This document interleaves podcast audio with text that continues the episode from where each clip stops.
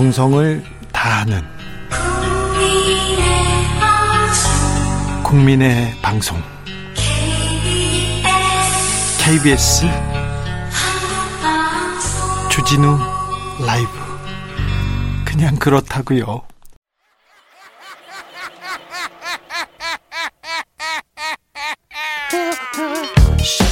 발로 뛰는 기자, 탐구하는 기자, 세상의 질문을 마구 던지는 기자. 기자가 본 오늘의 세상, 기자들의 수다. 라이브 기자실을 찾은 오늘의 기자는 KBS 김기아 기자입니다. 안녕하세요. 안녕하세요. 네, 잘 지내셨죠? 잘 지내지 못했죠. 왜요? 이 코로나 소식 때문에 네.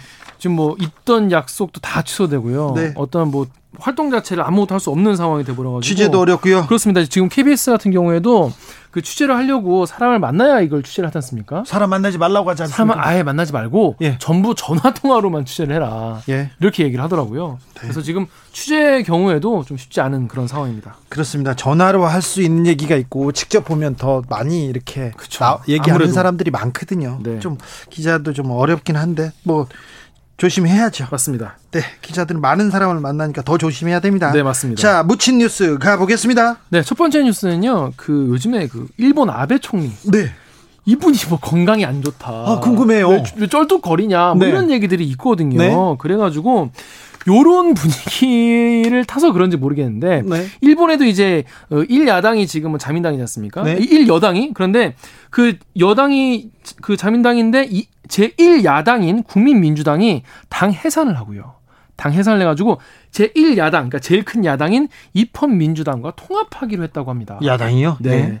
그래서 이 두 야당이요 다음 달에 새로운 이름의 통합신당으로 공식 출범을 한다고 합니다. 아니 근데 두 당 합쳐봤자 얼마 안 되잖아요. 그렇습니다. 사실 뭐 큰 차이는 안 나는데요. 이 두 당을 합쳐도 어, NHK의 분석으로는 한 130석에서 140석.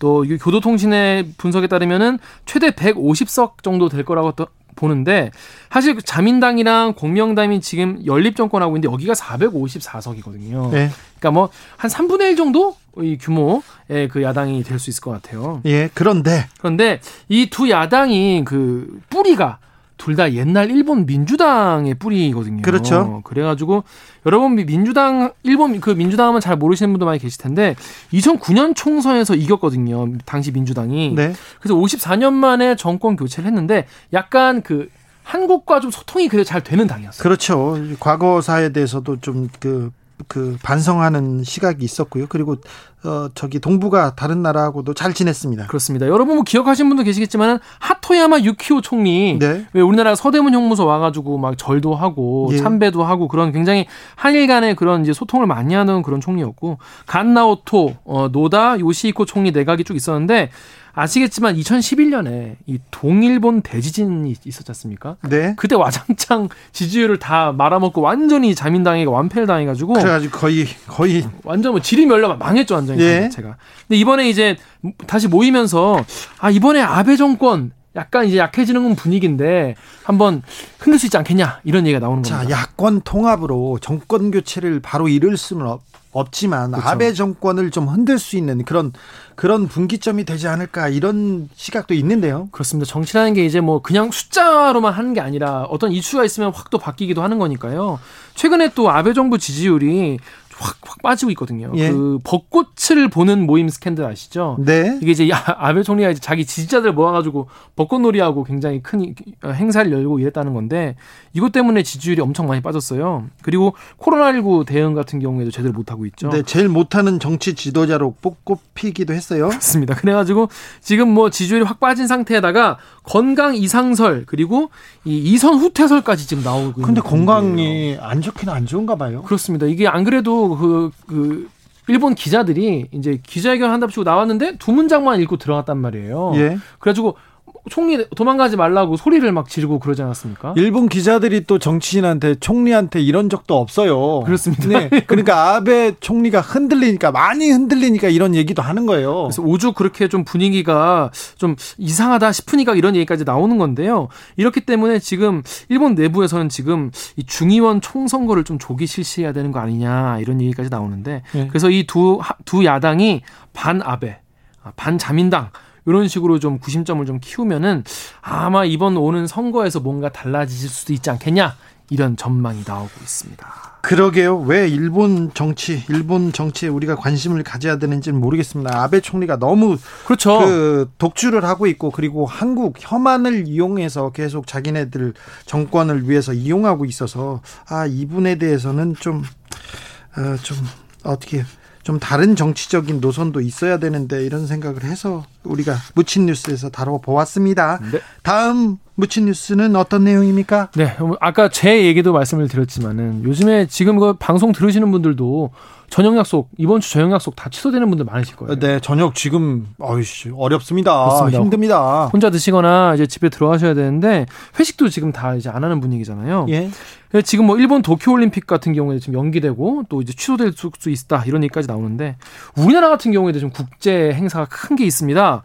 아, 바로 부산 국제영화제. 어이고 부산 국제영화제 있죠. 예, 이게 올해로 25번째 25회를 맞는 부산 국제영화제 BIFF인데요. 네. 원래는 10월 7일부터 16일까지 열릴 예정이었단 말이에요. 그런데요. 근데 지금 코로나19가 지금 잠잠해지나 싶었는데 갑자기 또 확 퍼지지 않았습니까? 이거 제대로 열 수 있을까요? 그러니까요. 지금 안 그래도 부산시가 사회적 거리두기 2단계 격상을 했는데 뭐 정상적으로 지금 영화제 할 수 있겠냐 이런 얘기가 나오거든요. 특 히 영화제 같은 경우에는 전 세계 영화인들이 모이고 예. 또 취재진들이 몰리고 네. 영화계 스타가 오기 때문에 팬들도 몰려드는 이런 시끌벅적한 축제지 않습니까? 그래야 축제죠. 그렇죠. 근데 과연 이게 지금 하는 게 맞냐? 그래서 부산국제영화제 측이 지금 사흘 연속으로 이걸 지금 개최하는 게 맞는지 오프라인 행사를 줄인다면 어떻게 줄이고 취소한다면 어떻게 취소하고 대안은 뭔지 사흘 연속으로 대책 회의 중입니다. 정상적인 행사는 좀 어려워 보이고요. 행사 축소는 좀 불가피한 거 아닌가요? 네, 이미 지금 뭐 어, 취소된 행사도 많이 있어요. 벌써 어, 젊은 영화인들이 합숙하면서 영화를 공부하는 아시아 영화 아카데미가 7월부터 있었는데 네. 이거 자체가 아예 취소가 됐고요. 예. 근데 중요한 건 이제 영화를 트냐 안 트냐, 상영을 하냐 마냐인데요. 어, 지난 5월에 그 전주 국제영화제는 온라인으로 상영을 했거든요. 그래서 그래서 온라인 동영상 서비스인 웨이브에다가 이제 국내 최초로 일반 관객 대상으로 오프라인 없이 온라인으로만 틀긴 했습니다. 그런데 그렇게 운영되긴 했는데 그래서 그런지 좀 영화제에 좀 주목도 떨어졌어요. 관심도도 떨어지고. 네. 이게 실제로 이렇게 하면은 이게 영화라는 것이 이번 그 구, 특히 부산국제영화제 같은 경우에는 이 대중성보다는 좀 작품성이 좀 중요하고 화면을 이제 영화 그 스크린을 기본으로 그 만들어 영화가 대부분이기 때문에 아, 이 영화제 특유의 맛을 살 수 없고 그만큼 화제도 안 될 것 같다는 그런 아쉬움이 많이 있습니다. 그래가지고 네. 이런 부분을 좀 자세히 검토를 하고 있다고 합니다. 네. 근데 지금 이제 개막이 지금 50일도 안 남았잖아요. 그래서 어떻게 돼요? 저 부산 국제 영화제 좀 저하고도 굉장히 중요한 연관이 있어요. 뭐, 뭐, 뭐 말만 하면 이렇게 연관 많은 게 많은 우리 주진우 기자입니다. 제, 제, 제, 작품이 거기에서 지금 아, 네, 초청 받아가지고. 아 그렇구나. 네. 그래서 이거 원래는 다음 달 9일에 이제 기자회견하고 뭐 그래야 되는데 네. 이게 지금 오프라인 영화제 강행하는 거 좀 안 맞을 것 같다 이런 얘기가 많이 나오고 있습니다. 아이고. 근데 말씀하 지난번에 그 감독님 나와서 말씀하셨지만은 영화계와 극장업계가 지금 코로나19 때문에 엄청 상 상반기 때 힘들지 않았습니까? 사실 지난주까지만 해도 아, 영화계에서는 조금 이제 훈풍이 본다. 그래서 극장도 가고 그래서 또 극장도 가고 흥행에도 성공하고 그래서 영화계가 제일 먼저 코로나에서 극, 조금 탈출하지 않나 이런 생각도 있었는데 갑자기 일주일 새 얼어붙었습니다. 분위기가 확 달라졌습니다. 그래서 이건 뭐, 뭐 일부에서는 뭐 상영관을 10분의 1로 줄이자 뭐 이런 차선책이 나오기도 하는데 네. 지금 중요한 거는 이 이번 이번 감염병 전문가들 그리고 보건 당국의 조언을 들어가지고 개최 여부와 형식 일정 등을 정리를 해서 이사회 임시총회 열어서 곧 결정을 한다고 합니다. 아직 정해진 건 없습니다. 정해진 건 없어요? 네네네. 아, 코로나가 오래 가네요. 그리고 너무 오래 사회 곳곳에 너무 그러니까요. 많은데 영향을 미쳐가지고 참 이게 무슨 일인가 이런 생각도 해봅니다. 아, 기자들의 수다 지금까지 KBS 김기아 기자였습니다. 감사합니다. 고맙습니다. 2081님이 올림픽도 못하는 마당에 영화제는 무리가 아닐까요? 부산 사람으로서 대단히 안타깝지만 영화제는 다음으로 미뤄봅시다. 이런 의견 주셨습니다. 느티나무님이 코로나 삼행시 보내주셨습니다. 코, 코까지 마스크 올려서 주세요. 로, 로맨스도 잠시 미뤄둡시다. 나, 나도 남편이랑 멀리 지내요. 아, 저기, 저희 애청자신데, 그 전에도 좀 멀리 지내신 건 아니시죠? 아니실 거예요. 1902님, 차라리 삼행시 갑니다. 차. 차츰 나아질 겁니다. 아, 그럼요. 라, 라이브가 어렵죠, 리? 리, 리얼이니까요. 주진우 화이팅. 아, 네. 제가 요새 계속 잘 못하나 봐요. 좀 더 열심히 하고 더 잘하겠습니다. 라디오 정보센터 다녀오겠습니다. 조진주 씨. 정치 피로, 사건 사고로 인한 피로, 고달픈 일상에서 오는 피로. 오늘 시사하셨습니까? 경험해 보세요.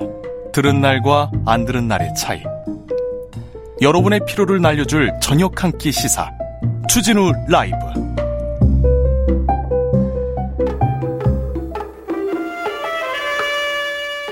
아무리 꼭꼭 숨어도 다 찾아냅니다. 숨은 법인 꼭 집어서 잡아냅니다. 대한민국 경찰의 수사 뒷이야기. 내일은 수사반장.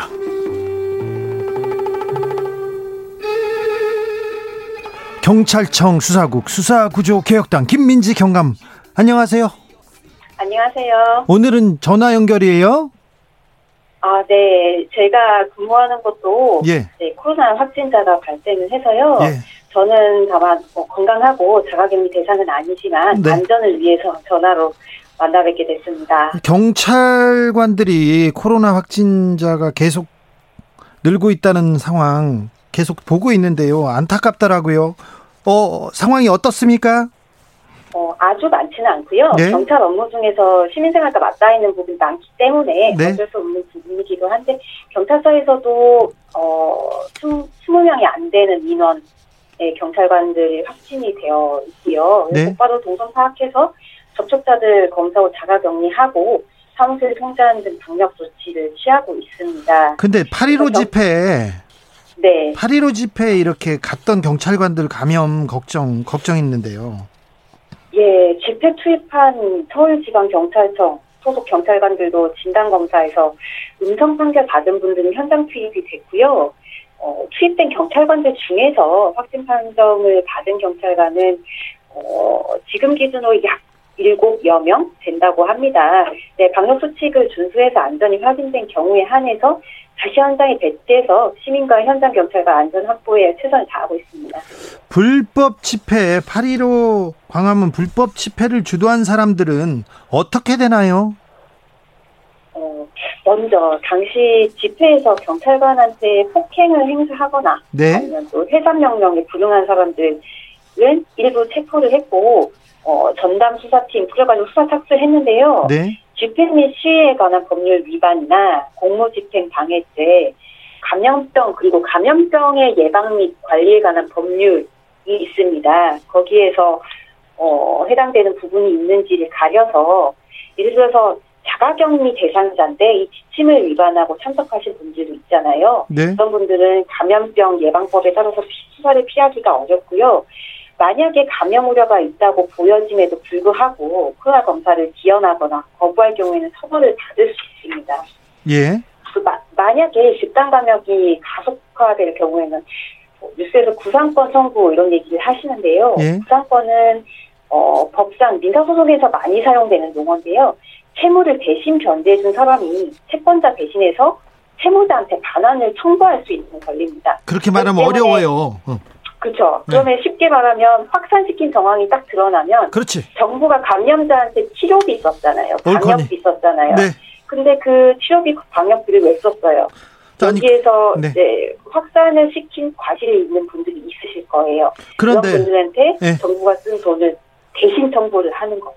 아니 근데 이런 분들이 좀 많아 보이는데 경찰은 왜 이렇게 못 잡아요? 경찰이 지금 어 좀 코로나 검사 거부하는 사람들 대응 방침 좀 세우고 있습니까? 그렇죠. 정부가 그 서울시 긴급점검 회의에서 상황 인식이 엄중하다고 표했고 현재 위기 상황이 지금 서울하고 수도권에 닥쳤잖아요. 네. 그래서 전체 인구 절반이 살고 있고 밀도도 높, 높고 유동 인구도 많고 해서 위험한 상황임을 인지하고 있고요. 네. 방역 핵심이 접촉자를 신속하게 확인하고 진단 검사하고 결과에 따라서 격리 치료하는 거잖아요. 네. 그래서 경찰도 확진 후 격리 조치를 위반한 그런 분들 그리고 조직적으로 역학조사를 방해하는 경우 그리고 마스크를 착용했을 착용 때문에 일어나는 시비나 폭행 이런 부분에서 범죄 행위가 일어나는 부분을 집중 단속하고 수사하고 있습니다. 네. 음, 저기 8.15 집회 참가한 사람들도 경찰은 거의 집회 참가자들을 거의 파악하고 뭐 목록 조사도 가능하고 있습니까? 예, 지난주에 서울청 지수주, 지수대에서 그 감염병 예방법 위반 혐의를 받는 교회에 대해서 압수수색 영장 집행을 했고 서류하고 컴퓨터 확보했고요. 그리고 그 당시에 중앙사고 수습본부 등 합동관 조사관도 같이 투입됐습니다. 그래서 그날 압수수색으로 명단하고 예. 집회 참석자 명단 확보했고 자료 분석 중이고요. 어, 그리고 일부 지방청에는, 청에서는 인솔자 분들 압수수색 통해가지고 휴대폰 포렌식해서 참석자 명단을 확보하기도 했고요. 이 부분 방역당국에 제공이 됐고요. 그리고 박주민 의원이 제공했다는 전세버스 리스트 파일도 제출을 받아서 지금 자료 분석 중에 있습니다. 8.15 그, 예, 예. 네. 8.15 집회 때 네. 그 광화문에 갔던 갔던 사람들을 휴대폰 통화 기지국 조사를 통해서 파악한다고 했는데 거의 이거 그 조사가 거의 좀 끝나가고 있습니까? 예, 그 부분도 예전에 그 이태원 클럽발 코로나 조사 때하고 비슷한 부분인데요. 감염병 예방법에 따라서 네, 경찰관이 요청 방역 당국 요청에 따라서 기지국의 명단을 확보를 해가지고 제공을 할 수가 있는데 네. 어 이번에도 그 법에 따라서 확진자가 그 저기 광화문 일대에 어그 그 광화문 일대 방문을 한 시민들과 뭐 이제 집회 참여자들 이런 분들이 계실 거예요. 예. 그 일대에서 통신 3사 통해서 집회 현장에 있었던 것으로 추정되는 분들 연락처를 확보를 했습니다. 네. 예, 그래서 제공이 된 상태고 분석 중에 있다고 알고 있습니다. 아, 지금은 수사를 열심히 하고 있어서 곧 결과가 나오겠네요. 예, 그렇습니다. 네. 여기까지 듣겠습니다. 내일은 수사반장 마무리하겠습니다. 지금까지 김민지 경감이었습니다. 감사합니다. 네, 감사합니다. 9909님 또 삼행시 보냈습니다. 코 코로나 끝나면 로 롤라장 갈 거예요. 나 나비처럼 탈 거예요. 나도 가고 싶네요. 교통정보센터 다녀오겠습니다. 공인혜 씨. 테이크아웃 시사 나왔습니다. 오늘도 하나 챙겨가세요. 주진우 라이브.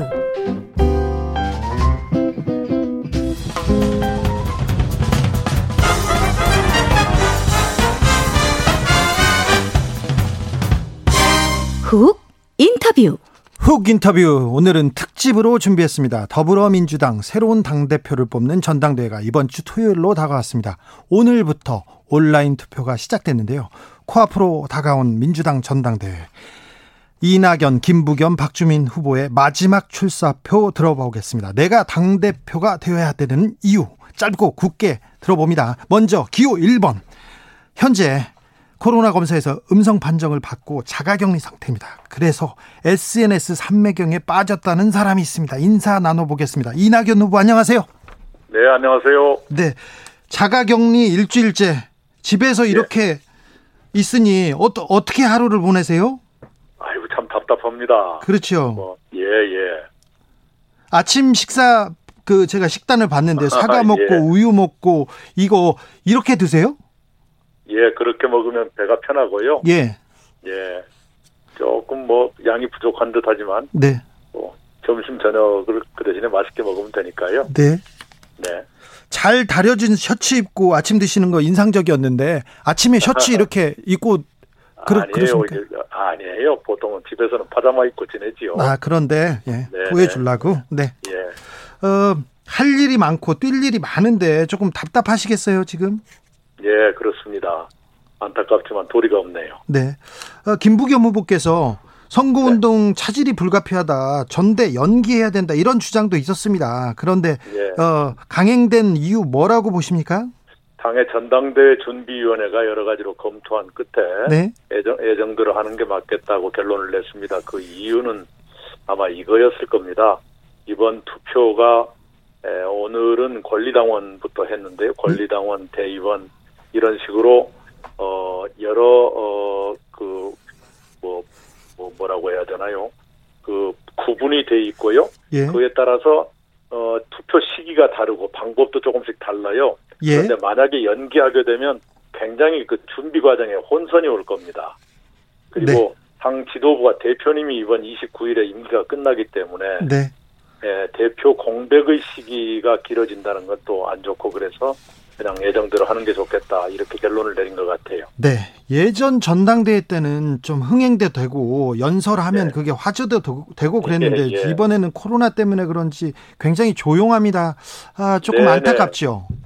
예, 그건 아쉽죠. 당으로서는 이런데 이제 국민들 관심도 끌고 하면 좋겠지만 그러나 국민들이 코로나 때문에 몹시 힘들어하시고 서로 또 대면 접촉도 하지 말자, 아예 집 밖에 나오지 말자 하는 그런 시기에 자기들 흥행만을 위해서 어, 요란을 떤다는 건 도리가 아니지요. 네. 그래서 흥행이 있으면 좋지만 흥행이 가장 중요한 것은 아니니까요. 어, 저희들이 뭐 조용한 전당대회도 어, 불가피하다 이렇게 생각합니다. 음, 당대표가 되시면 그 전에 총리 때도 하셨고 도지사 때도 행정을 하셨지 않습니까? 당대표가 되시면 이 코로나 상황 어떻게 좀 극복해 보겠다 이런 좀 안이 있을 것 같은데요.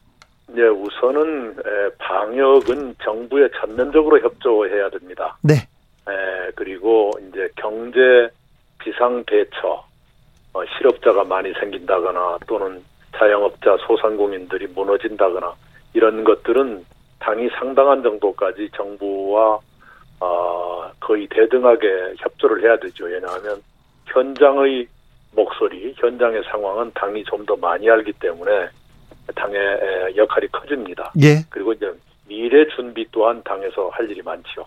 그렇게 분야별로 어떤 것은 정부에 전면적으로 협력하고 어떤 것은 정부의 제안이나 조언을 해주고 어떤 것은 당이 조금 더 주도력을 가지고 준비하고 이렇게 분야에 따라 조금씩 다릅니다. 네.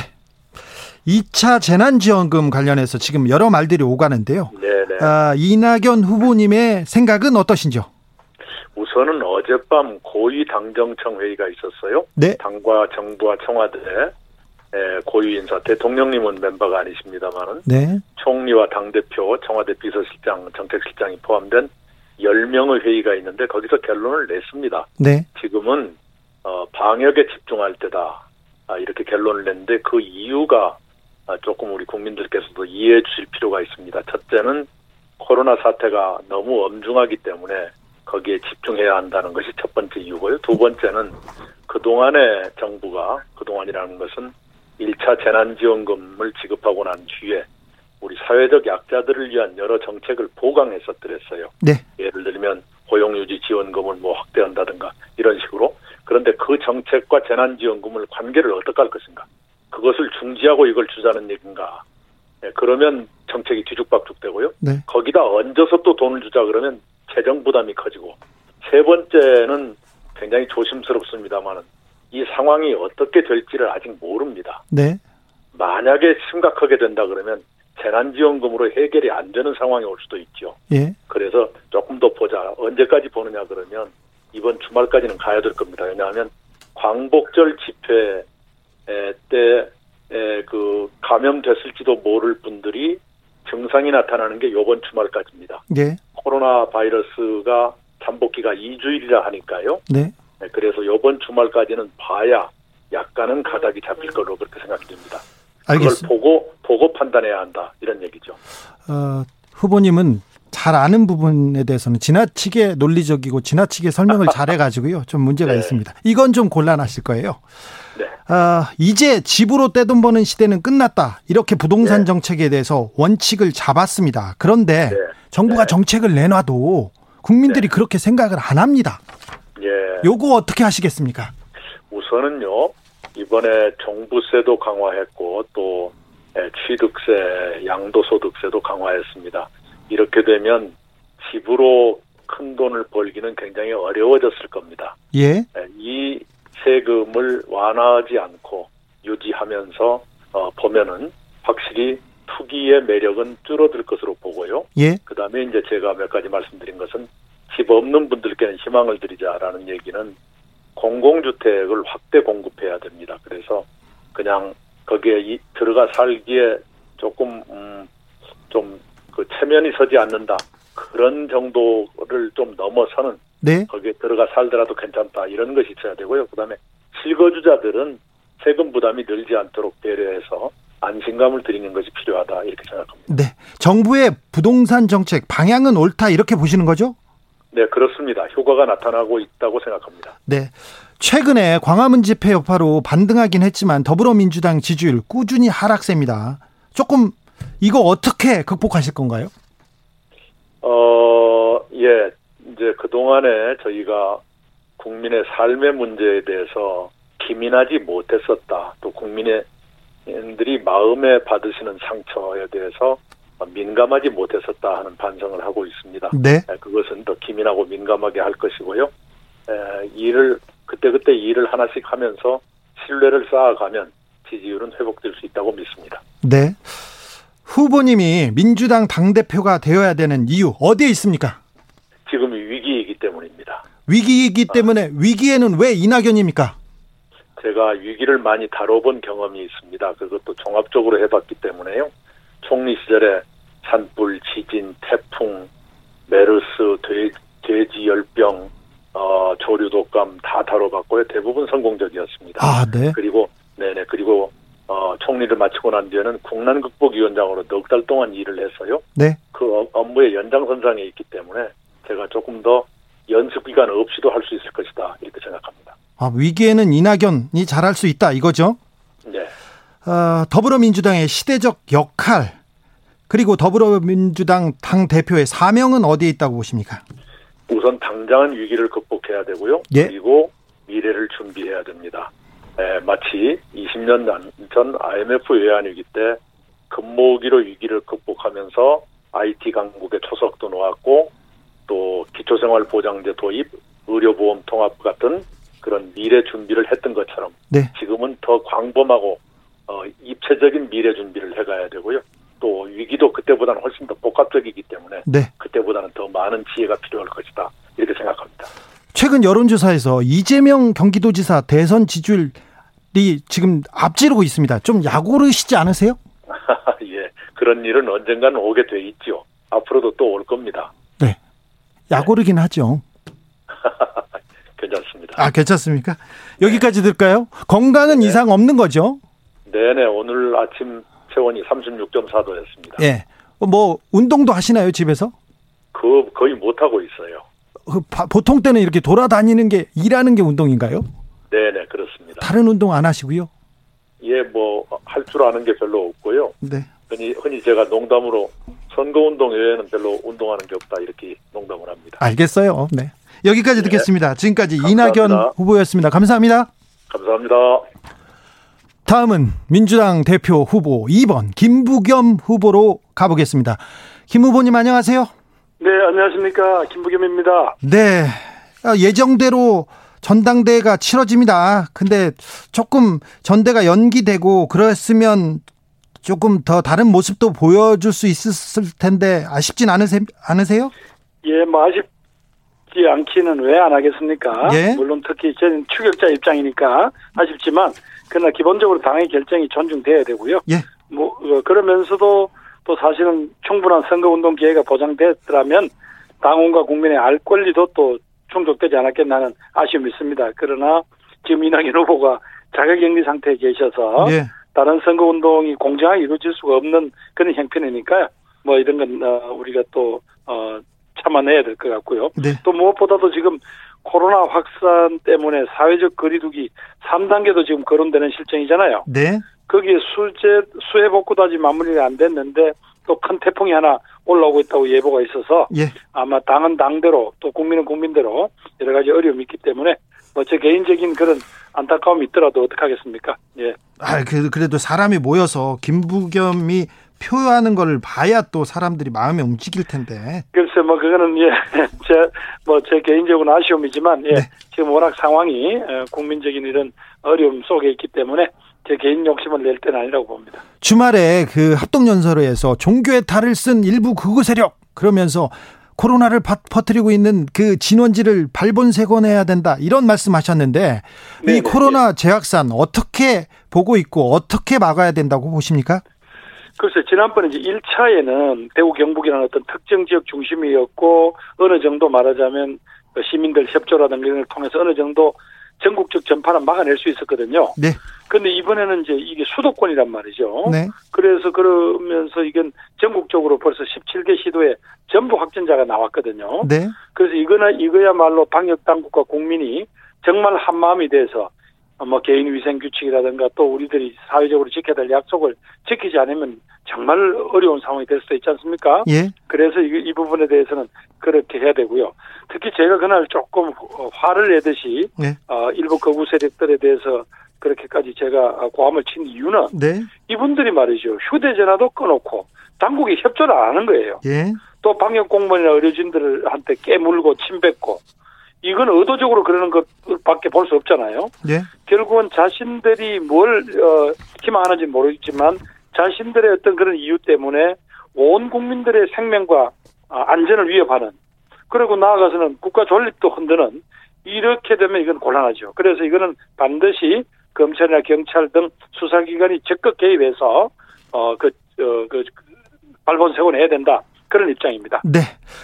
2차 재난지원금 얘기가 계속 나오고 있는데 후보님의 재난지원금 지급 입장 기준은 어떻습니까? 저는 예, 재난지원금 2차 준비해야 된다고 보고요. 예. 이번에 한다면 역시 이번에 1차 때처럼 또 다시 이제 가를 수가 없어요. 50% 70% 일단 다 주고 네. 그 대신에 어, 예를 들면 소득 상위층 뭐 20%가 됐든 30%가 됐든 소득 상위층들은 연말 정산이나 소득 때 신고나 납부 때 반드시 그 환수할 수 있거든요. 네. 어, 그런 방안을 도입할 필요가 있고요. 다만 이번에는 지난번처럼 이 가구별로 주지 말고 네. 이번에는 개인별로 정확하게 어, 지급을 해서 어떤 그 책임이라든가 이런 부분들이 아, 명료하게 됐으면 좋겠어요. 지난번에 보니까 그 기준 때문에도 혼돈이 일어나고요. 또 가구주들 내 가구원들 내에서도 또 갈등이 일어나더라고요. 네. 그 문제는 그렇게 명확하게 정리하자. 그리고 가능하면 빨리 논의를 앞당겨서 적어도 지금 추석 때 사람들이 전부 마음들이 대단히 지금 현재 어, 쓸쓸하고 배고프거든요. 네. 요거 추석 때까지는 조금 지급이 되는 어, 그런 어떤 신속성을 발휘했으면 좋겠습니다. 네. 정부의 부동산 정책 여론은 싸늘한데요. 정책 네네. 방향 어떻게 보십니까? 예, 일단은 뭐 국민들이 그렇게 화가 나신 것, 또 국민들이 어, 저 회- 어, 여러 가지 회초리 되신 것에 대해서는 뭐 충분히 저희들이 어, 죄송하다는 말씀을 드립니다. 네. 그러나 지금 이번에 국회에서 통과된 이른바 부동산 3법 다주택자에 대해서는 어, 세금을 더 많이 물리고 네. 또 부동산 투기 세력에 대해서는 여러 가지 저희들이 제동 장치를 만들고 또 그러면서도 전월세 함부로 올리지 못하게 하고 하는 이 전월세 3법, 부동산 3법 등이 일단 통과가 됐습니다. 네. 그래서 이 부분들이 시장에다가 어떤 강력한 어떤 신호를 줄 거거든요. 예. 그게 조금 자리 잡을 때까지는 국민들께서 조금 기다려 주시면 어떨까 싶고요. 아, 그런 점에서 국민 여러분들한테 끊임없이 저희들이 공급 사이드에서 네. 또 수요 어, 수- 어, 과 과수요 억제 차원에서 그러니까 투기 억제 그 다음에 뭐 조세 문제 그리고 생애 최초로 어, 주택을 마련하겠다는 사람을 위해서는 파격적인 금융 지원 네. 어, 이런 부분들을 위해서 또 질 좋은 공공임대주택 건설 등등 저희들이 정부가 그런 강한 의지를 가지고 지금 준비를 하고 또 정책을 내놓고 있습니다. 네. 너무 말하자면 모두 어떤 시장에만 아, 너무 더 빨려 들어가지 않으셨으면 조금 냉정을 찾아주셨으면 어떨까 하는 말씀 드립니다. 아니 후보님, 후보님이 네. 되시면 내가 부동산 정책도 잘하겠다, 뭘 잡겠다 이렇게 말씀하셔야 되는 거 아닌가요? 아니 그러니까 제가 지금 잡겠 잡는 방법을 몇 가지를 말씀을 드렸잖아요. 네. 아까 이야기한 네. 질 좋은 공공임대주택 내가 20년 30년 살 수 있는 그런 어떤 공공임대주택 그것도 질 좋다는 거는 지금의 어떤 소형 평수만 아니고 네. 국민주택 이상 규모도 내겠다. 그 알겠습니다. 대신에 네. 생애 최초의 주택 구입자 등을 위해서는 지원을 하자. 그 대신에 투기나 이런 부분들에 대해서는 이제는 더 이상 용납한다는 신호는 확실히 주겠다. 그 말씀을 드리겠습니다. 알겠습니다. 최근에 그 광화문 집회 땜- 때문에 저 지지율이 약간 반등하긴 했지만 더불어민주당의 지지율 하락세가 이어졌어요. 그 원인 어디에 있다고 보시고 어떻게 극복하시겠습니까?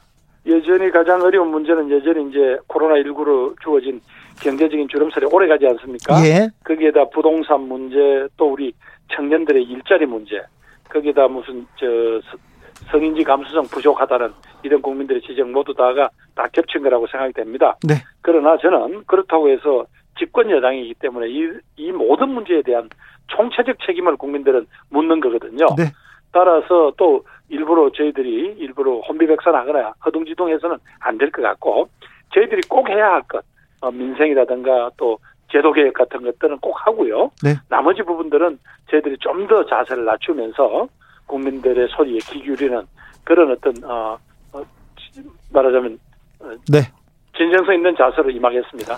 예. 어, 방금 이낙연 후보께서 위기에는 이낙연이다 이런 말씀하셨는데 왜 민주당 당대표에 김부겸이 필요한지 왜 김부겸이 당대표가 되어야 하는 이유 말씀해 주십시오. 지금 그나마 민주당이 부족하다고 하더라도 여기까지 어떤 지켜낸 사회적 합의 기준 제도 이거 있거든요. 네. 이른바 개혁에 이거를 계속 이어나가려면 결국은 어 문재인 정부가 성공하고 어 우리 더불어민주당이 정권 재창출해야 되잖아요. 예. 그런 점에서 우리 당의 대선 후보감들은 많지만 네. 이분들을 전부 엮어서 one team으로 만들 수 있는 어, 그런 어떤 코디네이터라고 할까요? 일종의 킹메이커로서는 제가 제일 낫다 하는 말씀 드리고 또 그것은 우리 당의 취약 지구인 지금 영남 네. 지역에서 예. 지금 득표율을 올리고 확장성을 가진 어, 후보는 제가 제일 낫지 않느냐 네. 그래서 그 말씀을 드리겠습니다. 그리고 그런 점에서 저는 우리 당의 어떤 대선 후보가 나오더라도 제가 다양한 형태로 보완제가 될 수 있다. 그래서 그게 바로 정권 재창출에는 제일 아, 유리한 당대표다. 뭐그 말씀을 드리고 싶네요. 킹메이커로는 김부겸이다. 근데 사실은 네. 대권 후보 아니신가요? 대권에 대한 꿈도 있으시잖아요. 그게 대구에서 대선을 한번 치러 보니까요. 예. 어, 너무 어, 저희들을 미워하는 그 지역 민심과 민주당 사이에 골이 깊더라고요. 이걸 어떻게든 어, 다 메꿀 수는 없더라도 네. 거기 가교 노릇을 할 누군가는 있지 않으면 네. 아, 이렇게 막 저희 꿈만을 위해서 앞만 보고 뛴다는 것은 좀 무책임하다 이런 생각을 해서 네. 제가 이번에는 어, 당을 위해서 이렇게 헌신하는 어, 임기 2년을 완수하는 당 대표가 되겠다 하는 말씀과 그런 결심을 했다는 말씀 드립니다. 알겠습니다. 희생하겠다. 2020년에 더불어민주당의 시대적 역할은 무엇입니까? 그리고 더불어민주당 당 대표의 사명은 무엇이라고 보십니까? 역시 우리들이 하는 시대적 역할은 결국은 지금처럼 보시면 이 사, 사회적 양극화가 감당할 수 없는 수준입니다. 그래서 지금처럼 이렇게 격차가 심한 사회를 정말로 국민들이 희망을 가질 수 있는 그런 사회 양극화 해소를 해서 공존 사회 만드는 게 그게 우리 더불어민주당 시대의 역할이라고 보고요. 저는 바로 바로 그런 어떤 공동체적인 의식과 가치를 위해서 뛸 수 있는 그런 민주당, 네. 그런 더불어민주당이 되기 위해서는 앞으로 2년 내에 내년 4월에 치러질 서울시장, 부산시장 재보궐선거, 가을에 대선 경선, 그 다음에 2022년 3월 대선, 6월 지방선거까지 이 네 번의 중대 선거를 책임지고 승리를 이끌어야 되는데 막 그 점에서는 어, 정말 중간에 간둘 대표 또 중간다리로 거쳐갈 대표는 안 된다. 네. 저는 정권 재창출의 어떤 선봉장 제 김부겸이가 그 역할을 해내겠다. 네. 그런 당 대표가 되겠다는 말씀을 드립니다. 정권 재창출의 선봉장 그리고 희생하겠다는 김부겸 후보 기호 2번 김부겸 후보였습니다. 감사합니다. 네, 감사합니다. 기호 3번은 주민센터의 주치의원 박주민 최고위원입니다. 시대 교체를 들고 나왔는데 직접 들어보겠습니다. 안녕하세요. 예, 안녕하십니까. 어, 전당대회 이번 주 토요일로 다가왔습니다. 네. 어, 운동을 조금 해보려고 했는데 이다, 이낙연 후보의 자가격리 때문에 선거운동도 쉽지 않은 상황인데요. 좀 아쉽죠? 예, 사실 이제 처음에 출마했었을 때 가지고 있었던 여러 계획이 있었습니다. 그런데 전당대회 기간 중에 전국적인 수해가 있었고요. 네. 최근에는 아, 코로나19가 다시 재확산되면서 아, 불가피하게 많은 일정과 계획들을 취소할 수밖에 없어서 굉장히 아쉽고 좀 답답한 상황입니다. 네. 예. 젊은 박주민, 박주민이 와서 좀 시대 교체에 그 선봉에 서겠다 이렇게 얘기를 하면 사람들이 많이 모이고 박주민, 박주민 할 줄 알았는데 약간 좀 바람이 불다가 말았어요? 뭐 열심히 지금 바람 다시 불게 하려고 노력하고 있습니다. 예. 지금 그 박주민 후보 측에서 광화문 집회를 주도한 민경욱 전 의원을 고발했습니다. 그 이유가 뭔가요? 예, 일단은 저희가 생각하는 민경욱 그 전 의원의 이제 그 범죄 혐의는 네. 어, 행정명령이 이제 물론 법원에 의해서 어, 정지가 됐긴 됐지만 어, 그럼으로써 허용된 집회 범위를 훨씬 넘는 집회가 벌어지게 되었거든요. 네. 어, 그렇기 때문에 이제 그런 부분에 있어서 이제 감염병 예방법이나 관련된 집시법을 위반했다라는 혐의로 고발을 했고요. 예. 민경욱 전 의원만 고발한 건 아니고요. 그 외에 어, 그런 어떤 감염병 위반 혐의가 있는 사람들을 같이 수사해달라라는 의미에서 어, 여러 사람들의 어떤 성명 불상자도 같이 이제 수사 의뢰를 했기 때문에 네. 관련된 어, 수사가 진행될 것이다라고 보고 있습니다. 예. 네. 지난주에 광화문 집회에 동원된 전세버스 79대 리스트를 공개하면서 특종 보도도 했어요. 이 바쁜 와중에 후보 네. 후보를 수행하다가 이 추가로 더 다른 내용이 나온 거 있습니까? 어, 지금까지는 뭐 여러 이제 제보들은 들어오고 있고, 특히 이제 저희 당 소속 뭐 여러 이제 분들이 얘기를 해주시고 계신데, 제가 공개했던 것보다 훨씬 더 많은 숫자의 버스가 움직인 네. 것 같아요. 그렇습니다. 예, 그래서 그런 부분에 대해서는 아마 어, 방역 당국이나 또는 수사 당국에서 밝- 밝힐 것 같고요. 네. 오늘 경찰청장이 제가 이제 그 제출했던 자료를 근거로도 아, 탑승자를 추적하고 있다라고 발언을 하더라고요. 그래서 어, 조만간에 이제 탑승자 명단이 좀 더 분명하게 밝혀지지 않을까 이렇게 기대하고 있습니다. 네. 2차 긴급 재난지원금 얘기가 지금 계속 나오고 있습니다. 자, 네. 박주민 후보의 어, 생각 은 어떻습니까? 어, 아실지 모르겠지만 제가 2차 재난지원금 필요에 대해서는 다른 누구보다도 먼저 주장을 했습니다. 어, 왜냐하면 그렇죠. 예, 뭐 여러 지역이나 또는 저희 지역구의 시장이나 상가를 방문해 보면 굉장히 다들 힘들어 하시거든요. 1차 재난지원금의 효과가 이제 사실 6월 접어들면서 많이 이제 떨어져서 그 이후에 아, 굉장히 많은 분들이 어려움을 겪고 계시기 때문에 2차 재난지원금이 필요하다라는 아, 이야기를 했고 마침 아, 저희 당에서 어, 2차 재난지원금 관련된 아, 검토를 하겠다 그래서 또 환영한다는 메시지도 이미 밝힌 바가 있습니다. 예. 네. 정당 뉴딜을 통해서 강한 정당을 만들겠다 이렇게 공언하셨는데 정당 네. 뉴딜이 뭐예요? 그러니까 우선은 이제 제가 만들겠다는 강한 정당이 무엇인지부터 설명을 드려야 될 것 같은데요. 제가 이야기하는 강한 정당이라는 것은 지도부가 강한 정당 또는 뭐 지도부가 드라이브를 강하게 가는 정당이 아니라 정당이 당원의 모임인 만큼 당원분들이 중심이 돼서 당원들이 활기차게 움직일 수 있는 그런 소통이 잘 되는 정당을 저는 강한 정당이라고 얘기하는 겁니다. 네. 예, 이런 정당을 만들기 위해서 제가 생각하는 것은 아, 당원들의 권리를 강화시키고 당원들의 의견을 잘 수용할 수 있는 여러 구조들을 만드는 그런 소통에 능한 당원 중심이 되는 정당인데요.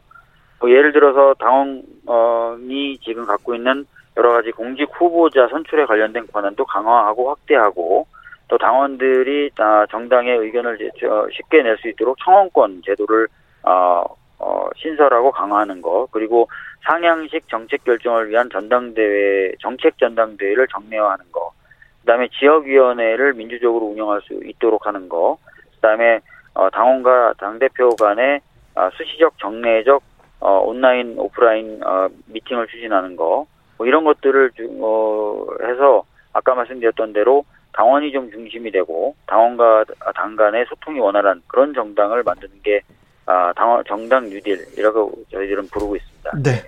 조금 더 많이 설명해야 되겠다. 다른 사람들이 잘 못 알아들을 수도 있어요. 못 알아드세요? 아니, 저는 괜찮은데 다른 데서는 네. 못 알아들을 수도 있어요. 자, 네. 부동산 정책 내놓기만 하면 집값이 뛰고 국민 여론 차갑습니다. 음, 이 부분에 대해서는 부동산 정책은 지금 옳은 방향으로 가고 있다고 보십니까? 어떻게 부동산 문제를 해결해야 된다고 보십니까? 이게 가장 중요한 네. 문제 같아요, 지금은. 네. 제가 뭐 여러 차례 입장을 밝힌 것처럼 어, 최근에 정부가 내놓은 부동산 정책의 방향은 맞습니다. 왜냐하면 부동산 시장이 지금 시장 논리대로 움직이는 것이 아니기 때문에 그 시장 논리대로 움직이지 않게 하는 그러니까 어떤 경제적 이익을 추구하는 어, 수요층을 겨냥한 정책들은 굉장히 바람직하다고 생각합니다. 아, 다만 어, 공급 대책의 경우에는 효과가 나타내려면 좀 시간이 걸리고요. 그런 부분이 있기 때문에 조금 더 지켜봐 주셨으면 좋겠다는 말씀을 드리겠습니다. 그래서 제가 이제 말씀드렸던 것처럼 올해 말이나 늦어도 내년 초에는 보다 분명한 이제 정책적 효과가 나타날 거라고 생각하고요. 네. 다만 이제 몇 가지 측면에서 기존에 나왔던 정책들이 이제 구멍이 있는 경우가 있었고 그런 구멍을 통해서 어좀 투기적인 이익을 누리려는 세력들이 빠져나간 후에 이제 어떤 초과적 이익을 누리는 모습들이 좀 보여졌던 것 같아요. 그러다 보니까 전체적으로 국민분들이 갖고 계신 부동산 정책에 대한 신뢰성을 훼손시키는 그런 경향이 나타났었는데 네.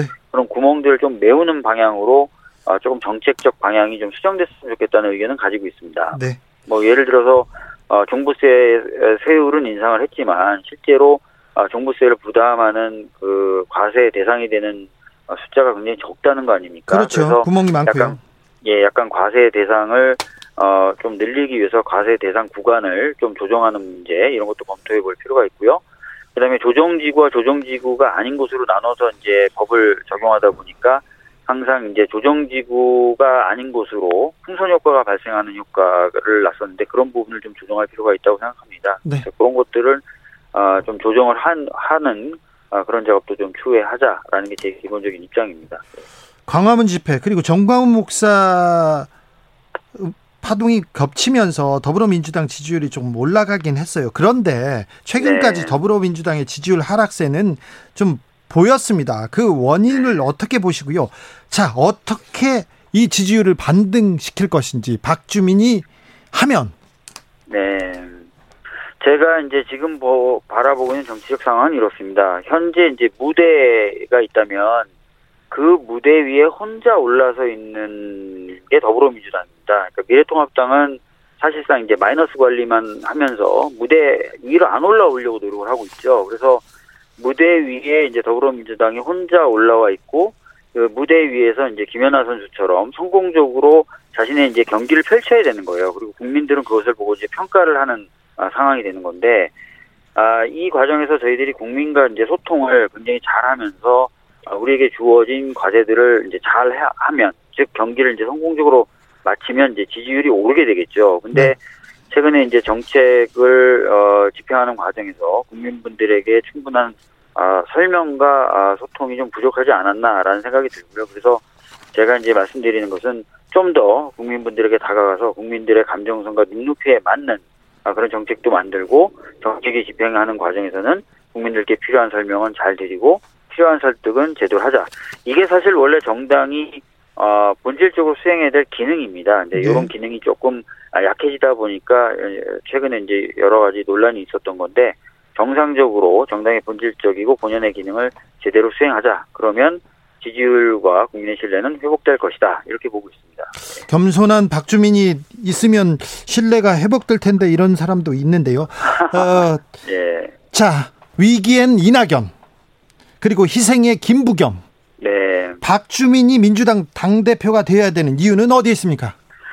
예, 뭐 지금 현재의 위기 관리 그리고 이후 다가올 대선에 대한 안정적 관리 물론 중요합니다. 그런데 어, 그건 기본이고요. 저는 음. 그것과 함께 더 우리가 집중해야 될 문제도 있다고 생각합니다. 네. 그거는 오랫동안 우리 사회에 존재해 왔으나 제대로 해결되지 않아서 우리 사회를 굉장히 어렵게 만들어왔던 오래된 과제들이 있지 않습니까?